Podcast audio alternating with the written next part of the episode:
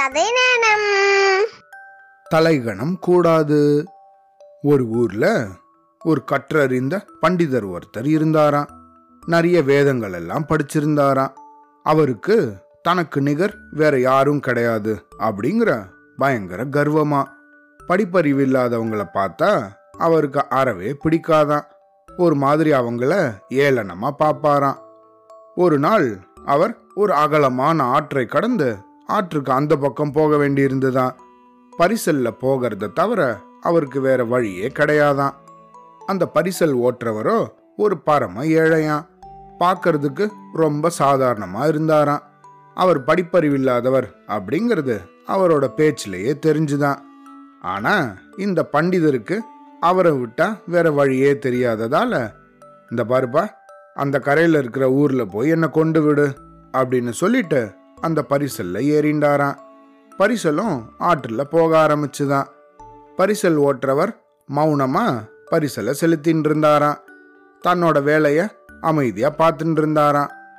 இந்த பண்டிதரால சும்மா உக்காந்துருக்க முடியலையா. அந்த பரிசல்காரரை பார்த்து, இந்த பாருப்பா, நீ வேதம் படிச்சிருக்கியா அப்படின்னு கேட்டாராம். அப்படின்னா என்ன சாமி அப்படின்னு அந்த பரிசல்காரர் திருப்பி கேட்டாராம். என்னது, நீ வேதம் படிச்சது இல்லையா? வேதம் படிக்காத வாழ்க்கையும் ஒரு வாழ்க்கையா அப்படின்னு அந்த பண்டிதர் கிண்டலா கேட்டாராம். கொஞ்ச நேரம் அதே மாதிரி போயின்னு இருக்கும்போது அவரால் சும்மா இருக்க முடியாம, சரி உனக்கு பகவத்கீதை தெரியுமா அப்படின்னு கேட்டாராம்.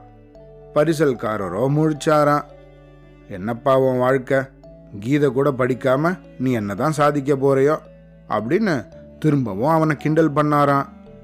இன்னும் கொஞ்ச தூரம் பரிசல் ஆற்றுல போயிட்டே இருந்துதான்.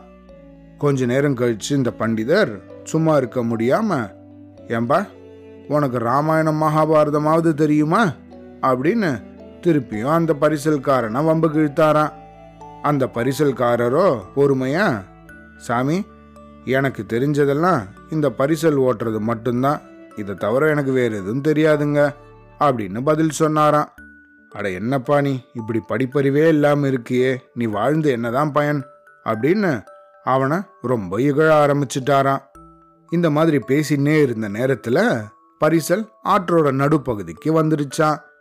திடீர்னு ஆற்றோட வேகம் பயங்கரமா அதிகமாயிடுச்சான். உடனே பரிசல் தத்தளிக்க ஆரம்பிச்சிடுச்சான். இப்போ இந்த பரிசல்காரர் அந்த பண்டிதரை பார்த்து, ஏன் சாமி உங்களுக்கு நீச்சல் அடிக்க தெரியுமா அப்படின்னு கேட்டாராம். அந்த பண்டிதரோ, எனக்கு தெரியாதே, ஏன்பா கேட்குற அப்படின்னு கேட்டாராம்.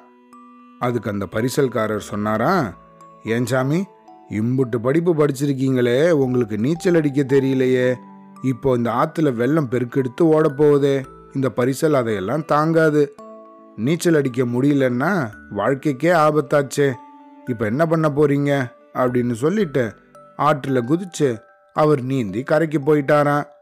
அந்த பரிசல்காரனை இவ்வளோ நேரம் கிண்டல் பண்ணிட்டு வந்த இந்த பண்டிதர் தான் எப்படி தப்பிக்க போறோம்னு தெரியாம மொழி பிதுங்கி அந்த ஆற்றோட போக்கிலேயே போயிட்டு இருந்தாராம். இந்த கதையிலேருந்து நம்ம என்ன தெரிஞ்சுக்கணும்? நம்ம வாழ்க்கையில எவ்வளவு உயரத்துக்கு போனாலும், நமக்கு எவ்வளவு விஷயங்கள் தெரிஞ்சிருந்தாலும் அதை நம்ம கூட இருக்கவங்களோட பகிர்ந்துக்கணும். அதை விட்டுட்டு அவங்களுக்கு இது தெரியல அது தெரியலன்னு அவங்கள கிண்டல் செய்யக்கூடாது. சரியா? அவ்வளோதான்.